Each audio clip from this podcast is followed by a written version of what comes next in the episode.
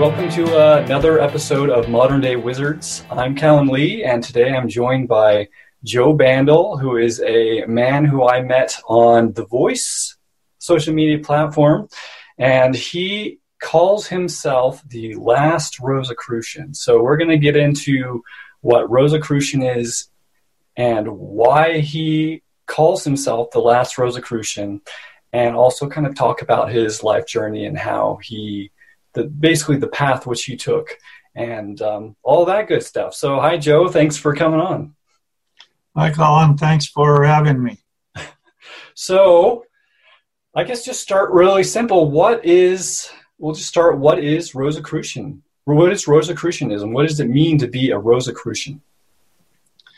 Well, the Rose, Rosicrucianism comes basic, there's a symbol of the rose and the cross and that goes back probably to Egypt or whatever. And there's people who followed that symbolism and understood that symbolism because the, the vertical aspect of the cross, for example, represents a, a kind of a, a masculine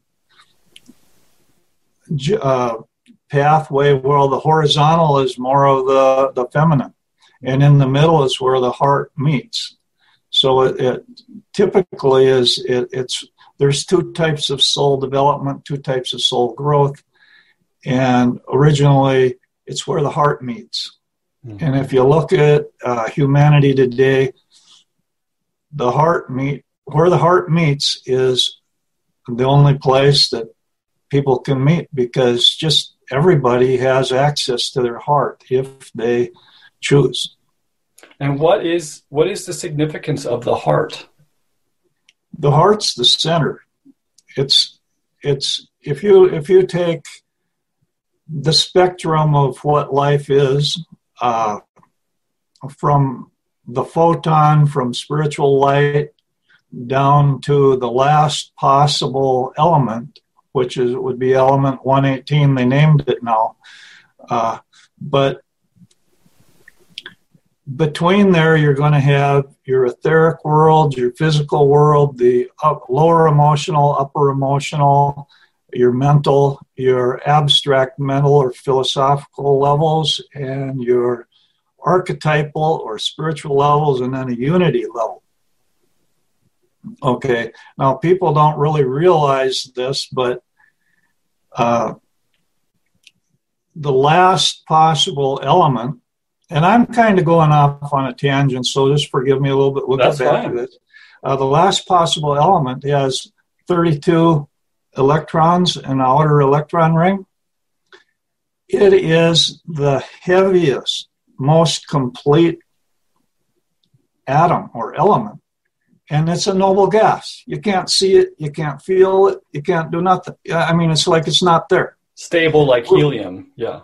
We think of our world. We, we think of the physical world as something you can hit, something you can touch. But the heaviest possible thing there is, you can't do any of that. Because it's in balance.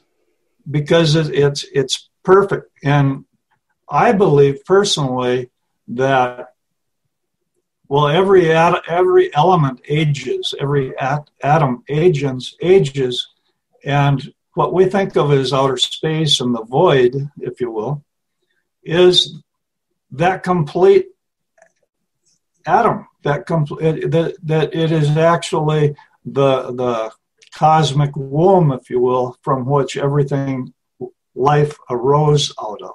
Mm-hmm. The balance where there's no more, there's no plus and you know plus and minus are in balance so there's not more plus than negative and in that yeah, case it's as full as it can it's as full as it can get. Yeah. Okay? Oh, i see. Mm-hmm. it's as full as it can get. There are no more elements after that. Mm-hmm. but it contains within itself all the other possibilities. Mm.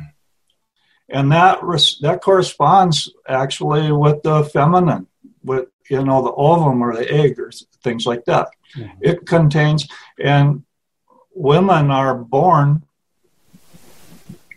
with all the eggs that they will ever have throughout their life. Yeah. Whereas the photon up here is spiritual light is something totally different, but they're both power sources. They're they're both and and previous to what's going on in Gaia today, Earth today, no one was ever able to bridge the span. They could choose to anchor to the lowest levels as magicians, or they could link to the higher levels as uh, mystics. Mm-hmm. Okay. And whether they were male or female kind of determined, uh, uh, like, uh, well, I might be this way or I might be that way, but mm-hmm. it didn't matter. Because I mean, obviously, yeah. you can, any sex can be mystical or any sex can be magical. Mm-hmm. But again, you have the Rosicrucian, which is the, the cross where they mix, where they match. So, is this center, which is in the heart, you would say it's the balance between the ultra spiritual and, and, the ultimate? Oh, yeah, male and female, but also in the other way of thinking of it, ultra spiritual and ultra like matter focused, yes, materialistic. Absolutely, absolutely. Okay. And the Rosicrucians, if we go back to this, I, I made a couple notes here that I can look at, but uh, there's been mystery schools in the past, mystery schools that taught their secrets. But the reality, in my mind, the reality is what is, is. Mm-hmm. And people have discovered what is, followed those paths, and wrote about it or understood it in their own way. Mm-hmm. Okay. In other words, we're all talking about the same thing, but words get in the way. Mm-hmm. Okay.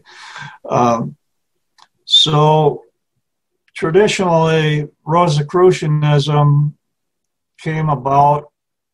Well, here's here's something in the 1600. Michael Maier called it a primordial tradition that included the mysteries from the Egyptian, the Brahmanic, which is India, uh, the Eleusinian mysteries, Samothrace interest, interest mysteries, uh, the Magi of Persia, Pythagoreanism, and Arabian thought, and uh, Platonism or, or Neoplatonism. Mm-hmm.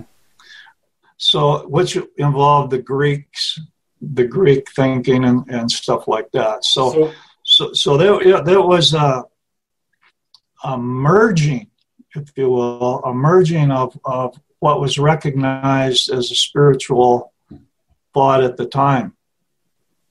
And, and I'll add to that, they included at and we're talking about the Rosicrucians who lived in the 16th and 17th century when it became public for the first time. We're not talking about today. Mm-hmm. All right, because uh, we're talking about uh, elements of the Kabbalah, Hermeticism, alchemy, uh, and Christian mysticism. All of those kind of went together. Uh, they kind they came out of different elements, but they basically are trace themselves back to Egypt, mm-hmm. to Egypt and Thoth or Tehuti or uh, Hermes was the Greek slant on it, the emerald tablets, things like that. So, so it sounds sounds like Rosicrucianism was formed, you know, several hundred years ago, but it is sort of also a continuation of an effort to acquire knowledge about truth which included spiritual things in the soul, and to form a brotherhood of source, which encouraged individuals to go along that path. Is that is that right? Right. Yes, and it's uniquely Western. In other words, the Rosicrucians were the big hitters, the heavy hitters, or the the big secret society, if you will, in the, the 1600s, 1700s. Um, some believe, well, there's uh, that Martin Luther was actually one of a, a founder of the Rosicrucian order. And he's the one who started the Protestant church, he started right? the Protestant church. Mm-hmm. And over in England, about a half, about 50 years later or whatever, you have Sir Francis Bacon, who was the imperator of the imper, first imperator of the so-called modern Rosicrucian movement. Mm-hmm. And a lot of his grouping ended up belonging to the Royal Society of Science, Science Society or whatever you call it. Mm-hmm. Uh, John Dee, you know, Dr. John Dee and uh, Isaac Newton, all of those those kind of things. In, in fact, Sir Francis Bacon originated what's considered the scientific method. So what in in those times, and we're talking in the 1600s and 1700s, you're talking about something that was both spiritual and earth-based. Mm. It was really trying to be objective, as opposed to being a purely mystical path. Mm-hmm. It was trying to be spiritual while you're living on earth, and including a lot of the healing arts. Spiritual while living on earth without rejecting the unique qualities of physical life and actually embracing that as not only embracing them but using them through the process of alchemy mm-hmm. which was hidden actually representing a really a lot of uh, relationship the dynamic energetic dynamics between love relationships and tantra and things like that mm-hmm. And and you're not talking about like um, when you're we're talking about love relationships we're not talking necessarily about um, I don't know how would you say it. It's just like orgies and stuff like that, but but more no. of a even sex isn't isn't even a requirement for this type of what what you're talking about actually is uh, there's a very strong distinction between what you would call collective energy, mm-hmm. which is kind of muddy, mm-hmm. and energy where you share with another person that's kind of on a soul level. Mm-hmm and others very selective. It's it's it doesn't include can't include anybody else. Mm. And and this is something which develops the soul. The, it develops the soul because if you fall in love, or if you're in love or whatever, in that process of learning about each other, you're growing because you share an energy with the other person, and that energy is something that you need to help you to grow. And commonly, there reaches a point where you no longer need what they have because you've got it already. And at that time, a lot of times the relationship will end. So serial monogamy sounds like. It's kind of, that's kind of a kind of what it is in a way. It's kind of a strange way of looking at it, but yes. I, I mean, people. I think people. If people understood the process and what's going on, yes. Yeah, it's a natural development to. And, and another way, you learn. I, I mean, we don't know how to. We don't come. We don't come with instruction manuals and stuff like that, right? Mm-hmm. So we we just gradually learn, and we learn from each other. So back back I want to go back to the heart thing for a minute. So we have kind of like the intellectual way of saying, oh, it's the merging of the hyper spiritual and the materialistic dimensions and balancing that and learning and growing from that. But what is what is the actual as a being with a self, what is the experience of the heart? And how, how what is what is that like living or acting from that on a daily basis? How does that change your life or how you behave and all this type of stuff? Okay. And this is going to kind of go back, and I'm kind of rambling a little bit, but if you think back several centuries, or a thousand years or two thousand years or whatever, life is hard. Mm. And you didn't have a lot of philosophers going around. Yeah. And you didn't have people, I mean, 200 years ago, you didn't even have people that knew how to read. Yeah. Okay. Uh, in fact, movements and brotherhoods and whatever, things like Masonry, Freemasonry, or things like that, were, were schools that offered philosophical thought or philosophical instructions to people that couldn't read. Mm. So you have to place yourself in a world where not only is there no schools, is there no education, but it's just a struggle for survival. And what where would a person's awareness dwell? Because where your point of awareness normally is depends on your spiritual development, if you will. Okay.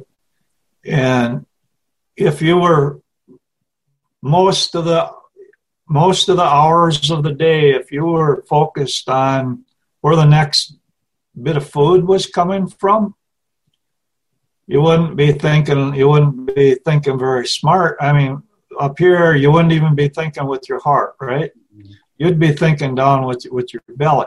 Yep. Okay. And that's where most people were.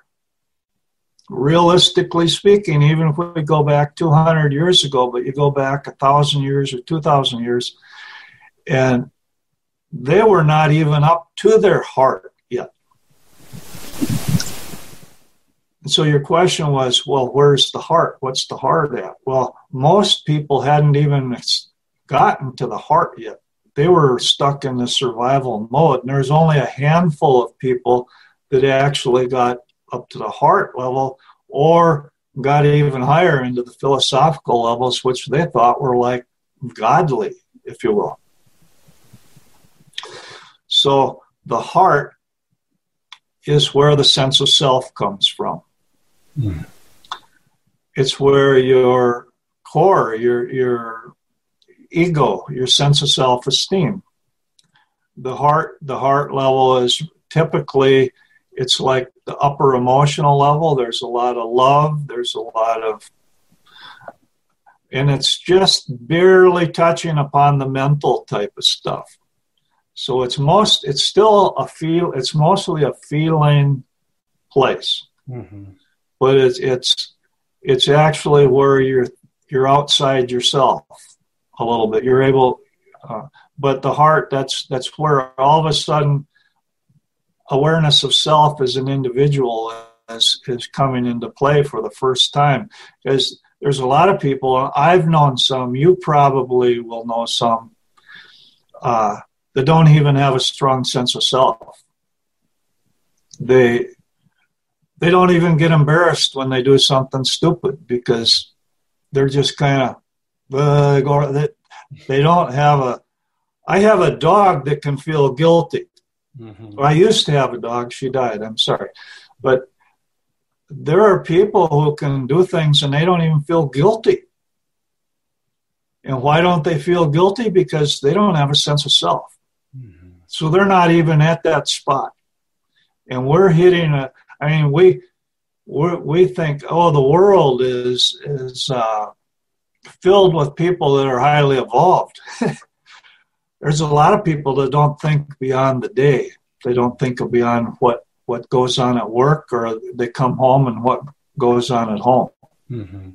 So they're still in their emotions, and they're still identified exclu- almost exclusively with their physical body. This movement with Rosicrucianism or any of these mystical, mystical or mystery schools was where they tried to identify with the soul, with something that existed as a sense of self that existed beyond the physical body. And it that usual that came about pretty much around 4000 BC with the beginning of the reading and writing. Mm-hmm. Because for the first time when reading and writing happened, the only way you could read or write was to create a picture of it in your mind. And the only way you could create a picture of it in your mind was through imagination, and you had to imagine yourself in there, and you had to imagine other people in there, and you had to create a world inside. Mm-hmm. And that was really the beginning of the soul, what people talked about. The soul. So the soul isn't something we innately have, but it's something which which can be generated in the presence of beings who go through various processes and then it becomes permanent after like it's something which can persist after a body if it's once it's developed by a body in the case of being in a situation where it can learn to read and write and therefore generate the idea of the sense of self mm-hmm. you're saying you can create then this persisting soul this persisting sense of self which lasts beyond this body because it does not identify with the physical body. Hmm. Right. So the key element was to not identify with the physical body. And previous to that, what you would probably call a soul uh, was just kind of well, it was of the lower, it was of emotional energies, it was of physical energies, it was of etheric energies. It didn't have a sense of self. And if it did have a sense of self, it didn't identify outside of the physical body. And that was the real problem. That's where, uh, if you take the Book of the Dead, the Tibetan, Tibetan Book of the Dead and the Egyptian Book of the Dead, they talked about three gates that existed for the soul. So the first time they're talking about the soul when they talked about the three gates. And one of them would be the gate of unity, where you just joined into the light. That was the highest. The second gate that was recognized was where a teacher would come and you would join in. The teacher would be your savior or redeemer or whatever, whether it's Jesus or, or Muhammad or Buddha or whatever. Mm-hmm. But there was a teacher as a mediator, and the third gate was simply, I guess, what we would call your reincarnating ego. That it, the personality didn't survive physical death, but a portion of, of what you call your reincarnating ego did. Mm-hmm. And those three things were what was recognized in the various mystery schools because that that was the big thing. Mm-hmm.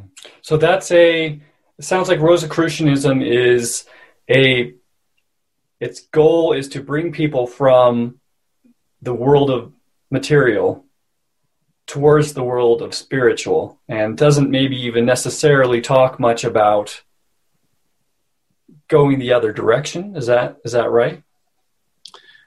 Or the coming back down to In a way, that that is right. In a way, but if uh, we take okay, the Rosicrucian Order AMORC, which I joined back in when I was 19, and was a member of for 22 years, studying their weekly monographs, things like that. And I rejoined recently. Uh, I'm an elder in that tradition. Um, they were very strong on objectivism philosophy. They, Ayn Rand. Ayn Rand could be, yeah, she was pretty much an objectivist, but and so by objectivist philosophy, and I took some class, college classes on different types of philosophy. Well, objectivism is very down to earth. You know, it's not like it's all in your head. It's not like, is that chair really there or it's not there? So, uh, they're trying to be very, very, and Sir Francis Bacon with the scientific method, they were trying to be very scientific, but ultimately it was all kind of rushing into the head, going into the head, going into the head. Mm-hmm. And they, in my opinion, there's a big difference between Rosicrucianism of the 16th and 17th centuries and Rosicrucianism of today, which is a, has evolved into a purely mystical tradition as opposed to one that originated with the alchemists originated with originated with a lot of the the earth the grounding the grounding because life was hard and they needed they needed to have that hmm. So it kind of adapt, it adapted itself to kind of fit the needs of the time is that is that right or you could say that what ha- what exists today adapted itself to the needs of the time too, but it's pretty well forgotten. Mm.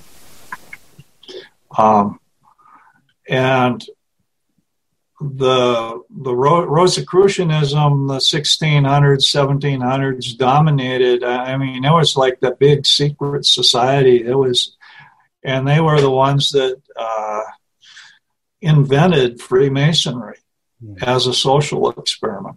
Mm-hmm. There's a lot of people who would say that at least Freemasonry has a lot of evil influence on the world, and I've, I've even heard some people say the same about Rosicrucianism. How would you react to that? Well, in a world in a world where hardly anybody reads books in a world where nobody really talks about philosophical things, you would go for 100 miles to find somebody to talk to, mm-hmm. to talk with. Yep. Okay. Even if they, even if their interests and their intents were different than yours. So what happens is certain groups you could say Freemasonry, you could say the Rosicrucian Order, whatever, they had within them people that were drawn together because they, were smart, because they, they just wanted to talk about this stuff. And there were some bad apples in the pile, and there were some good apples in the pile. Mm-hmm. And they they rub shoulders side by side with things. And if you and uh, this would deviate into Freemasonry, but if you talk about Freemasonry, you have the York Rite and you have the Scottish Rite. The Scottish Rite is really involved in, in my opinion, a lot of the power grab type stuff or the manipulation of the the population. In other words, they teach like uh, the po- the hammer is the power of the masses. The chisel is the tool that you use, and, and the intelligence is the person who direct. So it's directly It's creating the narrative. So you have the Scottish Rite is all pretty much all about creating the narrative, like we see in the mass media today. Mm. The York Rite is really a spiritual and individual path. Mm. So it sounds like you can't really paint all of these organizations with the same brush. And even with an individual organization, you can't paint all the individuals. Absolutely, absolutely, mm-hmm. absolutely, because uh, they're they're just linked together because they need people to talk to, I guess, or they used to that way. I mean, there was a point in time not that long ago when every town of, of any size at all had a Masonic lodge. Mm-hmm. And what they were teaching was how people could be moral and upright. Okay, but there were abuses. In other words, because what happens was within these circles, you'd have more rarefied, more rarefied, and then you'd have the people that were kind of like up at the top that were really kind of well, I say smarter than everybody else. Mm-hmm. A lot of people were just in their heart. You know, they just good heartfelt things. And then there are people that were really kind of scheming, if you will. Okay. So, yeah. Uh, but you're going to find that, you find that in Christianity. Oh, yeah, definitely. you know, you know, Christianity is that about religion or is that about politics? Mm-hmm. Uh, so you, you, can find that. But anyway, uh, let's see. We were talking about talking the Rosicrucians. Yeah, I mean, basically, this, I still feel like I have a a question. This kind of pulls us out of where we are currently, but like the the whole focusing on the heart again there's the idea of it which is intellectual but then there's the actual doing it and living of it and that's and that's what i'm trying to understand the most here is what how does someone go into this place what is that like and how does that influence how they then see and act in the world well, that's basically what you call walking the talk. yeah, you know, mm-hmm. because there's a big difference between talking and talking and talking and actually having it make a difference in your life. There's a big difference between somebody who goes to church on Sunday or let me put another way there's a big difference between somebody who prays in the morning and says a prayer at night, and somebody who actually understands what happens when you pray in the morning and when you pray at night. When you're actually putting energy into something in the morning and at night. In other words, there's people who practice a spiritual path, and there's people who think about it yeah. Sounds like you're talking about gnosis. Right. Because gnosis is the experience that you have. And one of the great one of the things I've been very grateful about with the Rosicrucians and the teachings that I had over the years was they told me right up front, they said, Don't believe what we're saying. They said, try it out. Yeah take your own experiences and kind of judge for yourself. And listen to the voice of your conscience. Listen to that still small voice that's in your heart, because that's where the Christ spirit is. And this is where it tied in with Christianity, because it, it was about the, the voice of your conscience, mm-hmm. listening to the still small voice and not to an external authority. And that, that whole concept of internal authority and external authority, that's where even the problem today lies because it was in the 1600s when they, the people that were in power, uh, trying to, I don't want to say be, be a conspiracy person, but the people that had the power and, and were manipulating everything and stuff, and were ruling over everybody else. They liked that. And it was, they did not want people to go around listening to their conscience. They did not want people going around and listening to what God was telling them because they wanted people to do what they said to do. And so for the past 300 years, 400 years, even, or whatever, one of the most frightening things to these people, the elite, if you will, that's in power, is that people would actually follow their conscience, people that would actually listen to their heart. And, and that was, and especially if that was tied to a, a sense of self sense of self esteem that was actually grounded in physical reality as opposed to being woo woo woo way up here. Yeah. You, know what I mean? Mm-hmm. So, so they were really uh, it was a political. It was it was a dangerous. That's why a lot of these societies, groups, the Rosicrucians included, were highly secret mm-hmm. because they were persecuted big time. And yeah, we're talking about in the West. We're starting to see that become a threat again. I feel like. I mean, with the beginning of the internet, but I think we all kind of felt this this sense of okay, we can pretty much talk about anything. But uh, lately,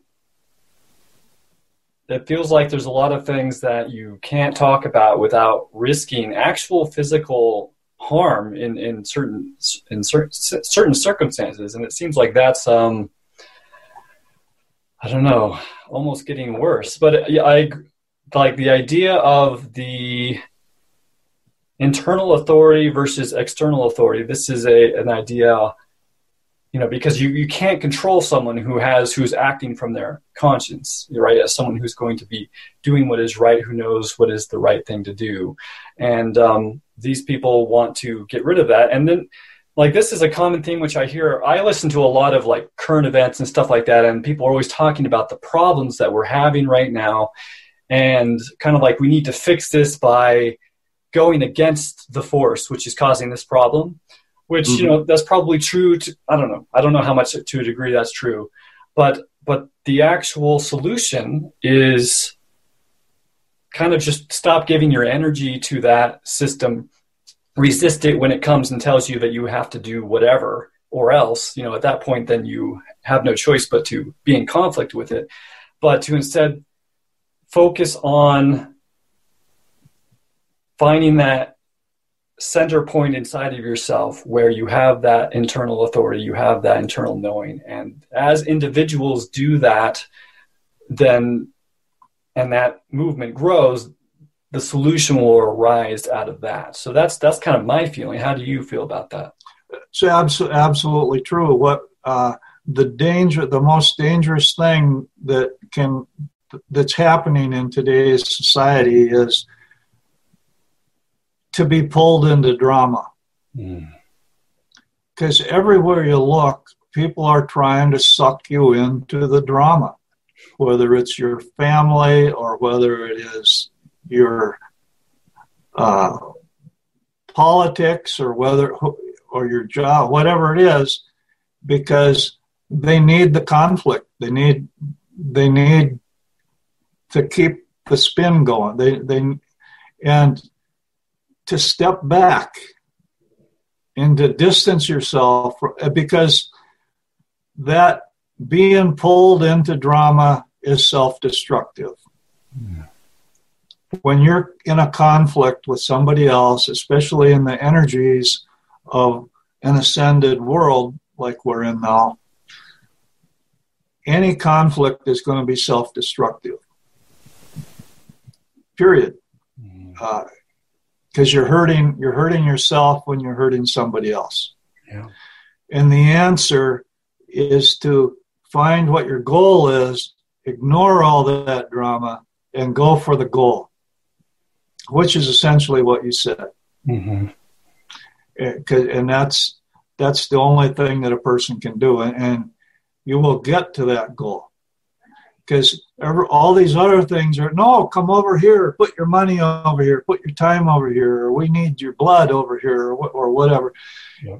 and they're trying to prevent you from getting the energies actually trying to prevent you from getting to your goal mm-hmm. but the any of that drama and being pulled in that is going to be self-destructive it's going to take your energy away mm-hmm. uh, because most traditionally, whether you're talking about spirituality or you're talking about magic or you're talking about any of these things, having enough energy is the whole issue. Yeah. It's the whole problem. Mm-hmm. And so, what do you see happening? You're getting drained. Let's take your life force, use it over here. Mm-hmm. And the only the only solution, the only answer is to keep your life force and apply it in the direction of your true goal, whatever it is, believing that that goal, when you achieve it, will be helpful to not only yourself, but to society and to the world itself, to the entire world. Mm-hmm. So it is that it is a win-win situation when you do that. So you you touched on something there, which I think is a really big deal. Uh, basically, you said what you do to someone else, you are actually doing to yourself. Now, I personally take that completely literally, as if mm-hmm. if I punch you in the face, I am getting punched in the face. I am experiencing getting punched in the face, and I do not want that. So I won't do it. And that's like, for me, that's the reason for morality. I mean, we can talk about natural law and all these, you know, the ebb and flow and the seven hermetic principles and stuff like that. And all that is true. But when it comes down to it, what I do to, to someone else, I am literally doing to myself. And I feel like that's a really scary thought. And it's hard for people to feel that. I mean, there's like a bubble. I don't, I don't actually feel your experience right now. Mm-hmm. It's kind of a theory even that you even have an experience. You see, at a at a level, at a deep level, we all share a common soul. We're all part of humanity. Because humanity is a body, humanity is a soul, humanity is a spirit. And we are all a part of that, whether we want to be or not. Mm-hmm. And there's going to be muscles that go this way and muscles that go that way, and both of them have in the working, uh, the the duality of the working or whatever. That's how it, you can function. That's how you can hold things. That's how you can run. That's how you can do things. We need the other person. We need the other view, but we it's not to destroy them. If you think about this, you can take whatever you believe your your paradigm. And to believe that, you have to put it on a background. You have to place it against some something because if it's all white, it all blends into nothing, and there's nothing there anyway. Mm-hmm. So there has to be a foreground and there has to be a background, right? Yep. Somebody else has to maintain that background. And if your if your viewpoint is distorted, that background is going to be distorted just as much. Mm. But it doesn't mean you have to fight against each other, mm-hmm. which is that that whole concept of duality, which duality has been considered good against evil, which is one's got to battle the other to the end, to the finish. But that's wrong because there is another way of looking at duality, which is male and female, which means they embrace. And that's the Rosicrucian, that's the cross with the rose in the middle. Mm-hmm. That's it's the merging in a love or in an embrace, if you will, of the foreground and the background. So the universe, and this goes back to Hermetic principles again, the you know principles of, of rhythm and polarity and all this type of stuff. There will be two sides in order for there to be anything, and this gets back to the very beginning of what we were talking about. Um, to be to be anything, there has to be differentiation. Look and, at vibration. Yeah, vibration. And this, and this differentiation will they will divide and they will recombine, and this recombining can be in conflict or it can be an embrace. Right. So the issue, like the problem I have currently is like, does does the dichotomy of evil and good does that apply to evil and good as well? Because I mean, I can think of someone I care about getting raped mm-hmm. versus someone I care about having deep a deep love making experience with another human being and it's hard for me to say that that first one is necessary. You know what I mean? Hmm. So, I mean, would you say that that type of evil is necessary in the world? If you think about voltage, and if you think about a force that's building and it's building and it's building and it's building and it has no place to go. Mm-hmm. What's going to happen? A lightning bolt is going to strike. A spark is going to jump. That lightning bolt, that spark is violent. It is destructive. But it needs to do, it needs to bridge, it needs to jump the gap because it's the only way. Mm-hmm. If there was a better way for it to go, that would be much better. And typically, what happens is something builds and something builds and something builds and something builds, and there's a resistance to it and a resistance to it and a resistance to it until something finally breaks. Some, something, and that's violent. And it doesn't need to be that way. But the answer to your a different, more direct answer to what you were talking about, uh, on some level, we know what's what. On some level, we know if somebody is lying to us. Mm-hmm. On some level, we know they know if we're lying to them on some level, we know if we're in a dangerous place. And that's a lot of, a lot of times well i didn't see that coming or i'm a total victim or something like that on some level you were aware of the situation and allowed it to go to happen mm-hmm. one way or another for some purpose or other because no there's no such thing as coincidence. And when you're looking at the dynamics between individuals and people you have past life experiences you have karmic readjustments that need to happen things like that uh, all you can do well, let me put it. Let me put it this way. I took Taekwondo. I'm not. I'm, I've got a purple belt anyway, but I, you know now I'm too old to do any of that. Do you know why? Before a match, you bow to the other person, but you keep your eyes on them. Uh, out of respect, but also an awareness that they could. You so know, you don't get kicked in the face. Yeah. That's that's why, because you don't get kicked in the face. yeah. So and, you are res- you're basically saying you're responsible for what happens to you, and there's kind of a traditional way of looking at it where it, it, you know you wouldn't say that this person was responsible for getting raped, but on another level, and perhaps maybe in the spiritual realms or realms which are harder to understand, um, there's a cause and effect which we have been involved in which led up to this situation. And so basically yeah, take responsibility. Situation happened for some reason. Yeah. Okay. And, and chances are that it, it happened in the non physical realms of some sort. Yeah.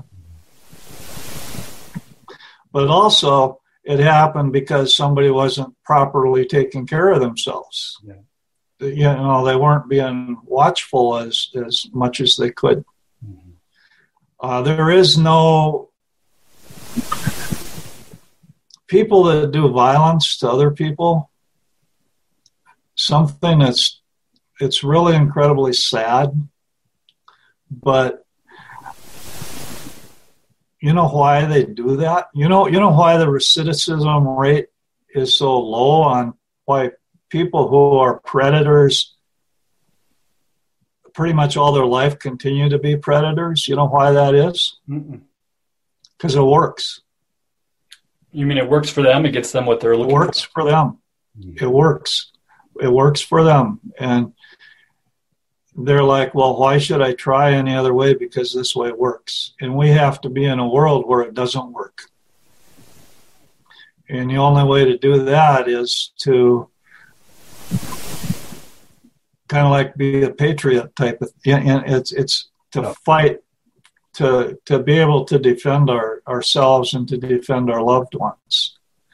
Uh, we can say we're all part of the human body and things like that, but there's disease in the human body. There's some of these. Uh, what is in nature? What's the role of the predator? It's to they don't prey on the uh, they don't prey on the people that can take care of themselves. They prey on the the victims, the people that stand out as, as victims for some reason or another. And the question is, why are they victims? Why do they want to be? Which brings up the, the whole point of self esteem and ego. Why in the hell does our world, we understand how important self esteem is and ego is. So, why the hell is our society doing everything it can to prevent us from having a good sense of self, a good ego. They're saying, don't trust yourself, trust the experts, trust trust the external authority, don't trust the internal authority. Okay, so so there's a. I mean, that's a, it's a question to bring up why we understand we understand the importance of self-esteem and ego strength. Uh, mental and mental health, emotional health. If you take people that are like schizophrenic or something like that, in one minute they're thinking they're like Jesus, and the next minute they're thinking like they're the devil. Mm-hmm. We all have that Jesus aspect. We all have that devil aspect inside us. Mm-hmm. But we don't let one dominate and the other one dominate because we kind we kind of like to have an angel on one shoulder and the devil on the other shoulder. Well, we're in the middle, and that's what ego is. That's what a sense of self is, and that's the the role of the ego. That's the role of the sense of self. And it freaks me out when you have these people saying, you got to destroy every sense of self that you have. You got to think for the group you got to be a groupie. Yep. You you got to be a, a, part of the collective here. Yep. You, you, you know, you got to say the same thoughts and think this, or say the same things, believe the same things. Yep. That is creepy, because that's.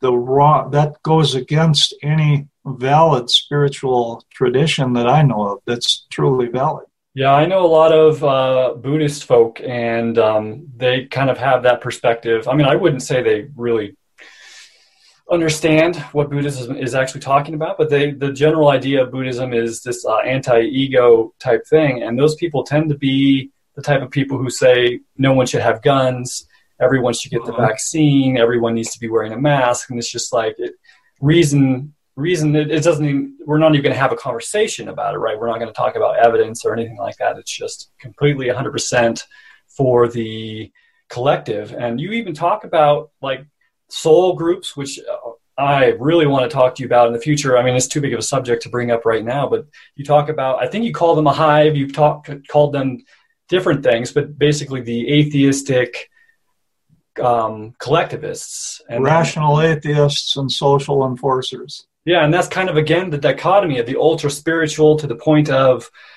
rejecting phys- the physical world to mm-hmm. ultra physical to rejecting the spiritual. Right. And they're uh, they're the ones that are in conflict, really, because they have not inter- they've not integrated the two extremes of, of their their their own polarities. So let's let's uh, we're running out of time. I I think it'd be good to go really quick into that third group, the organic Gnostics, and kind of how. I mean, I don't know how much you think they tie to Rosicrucianism and stuff like that, but what is what do you mean when you're talking about the organic Gnostics? Well, I believe the organic Gnostic organic Gnosticism is the original spirituality the most primitive, the most primal. Uh, and that at the heart of paganism, at the heart of Wicca, at the heart of Rosicrucianism, at the heart of Buddhism, at the heart of anything like that, uh, it's going to boil down to that rosy cross, the the blending of the the male energy and the female energy mm-hmm. in the center to form a, a rose, mm-hmm. the rose of awareness, the rose of consciousness, or whatever. It's almost like the Trinity. Actually, it's you have the yes one aspect, the other aspect, and then the third aspect is the combination of the two. It's called the law of the triangle. Mm-hmm. Yeah. And well, and so and it's organic. In other words, it it's it ha- in a, it's in our life. It happens whether we don't have to be educated, we don't have to have anything, but if we we have mothers and fathers and we're we're exchanging energy with those mothers and fathers. Okay, if we have a boyfriend, a girlfriend, we're exchanging energy there, mm-hmm. and chances are the only reason that there's an energy exchange is because there's a polarity, there's a voltage. Mm-hmm.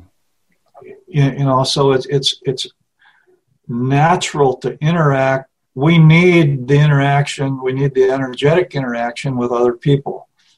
However, the the purest, the ones that are the most powerful, have the most spark, and they tend to be with individuals rather than in in, in groups. However, groups themselves also have a considerable wallet when it comes down to because down to it because they're all linked energetically together too. Mm-hmm. You know, depending on what polarity they have. But that's a totally different subject. Getting into any of that that kind of stuff. Mm-hmm. Well, I think we're running low on time. I, I, would like to. We didn't get to the point where we kind of talked about why you're the last Rosicrucian, but uh, I'm just going to link people to the playlist to the first three videos, basically the first three videos that you started your whole series with. And that'll give them kind of the summary of what you mean by that, also kind of a summary of your life, which I think is a really good example of, um, you know, at least part of your life is a good example of that moving towards the spiritual. And then you reach that mm-hmm. point and you have to go back. You know, we were on the mystical path, and then you had to go on the magical path, which was taking what you learned and bringing it back down to earth.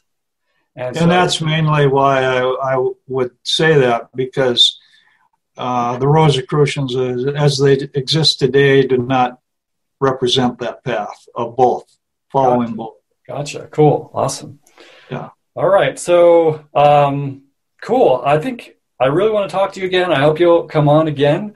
Uh, this is really fun, and I think will be informative for a lot of people. Rosicrucian, I kind of run in the. I don't know if you know who Mark Passio is, but you know he talks about mystery schools and natural law and anarchy and all this type of stuff. And um, people do refer to Rosicrucianism, but there's not really too many places where I feel like people talk about it in a way where they're actually talking about it rather than just kind of talking, you know, book book talking. It's, you know, you know why?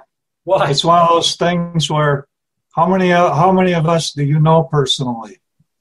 It's one of those things where they might read about, they might talk about, but do you know anybody that spent 20 years or 20, 30 right. years or, or, no, you don't. Right. And uh, that's the difference between walking the talk. Yep. And your videos, uh, you have a number of videos and you walk through kind of the history of humanity, more recent history, I'd say, you know, past uh, Jesus time. Maybe, I think you talk a little bit about maybe Egyptian time and stuff like that. But there's so much good information in your videos. I went through and listened to all of them, and I definitely recommend other people do the same. Uh, I host your videos on moderndayWizards.org, and I also have them all downloaded in case YouTube ever decides to delete you from the internet. So know know that you've got a backup plan. So I say people can go to YouTube. I think you're on Vimeo actually, and you're actually only putting your new videos on Vimeo. I'm putting them on on Vimeo, and, and what I'm doing now is pretty much based on the etheric levels, mm-hmm. which would are totally different subject or whatever. But I think that that's what's active and what's needed mm-hmm. in today's world. Cool. And then you have a website. Uh, it's not Anarchist Banjo anymore. What what is the website? That's anarchistbanjosworld.com. Okay. Okay. Cool. Are you an anarchist? Yeah. Yeah. yeah yep, yep. In the sense of Max Stirner. You know, I don't even know who that is. he he he wrote before Nietzsche did. Hmm. I'm uh, going to have to check him out. And he basically he developed a type of anarchism that's called individualistic anarchy, mm-hmm. which is about the sense of self, the sense of ego, and how that is so important, mm-hmm. which I touched upon a little bit. Yep, it sounds like objectivism in a way too. Eh, that that too, yeah. So it wasn't the sense of anarchy in the terms of throwing bricks at, at something right. like that. It That's was not even what the it was internal authority versus external authority. Right. And say, hey, nothing else counts. Right. You, you know. I'm totally with you on that. Okay. Cool. All right. Well, I'm looking forward to next time. Thanks for coming on, Joe. Sure. Thank you.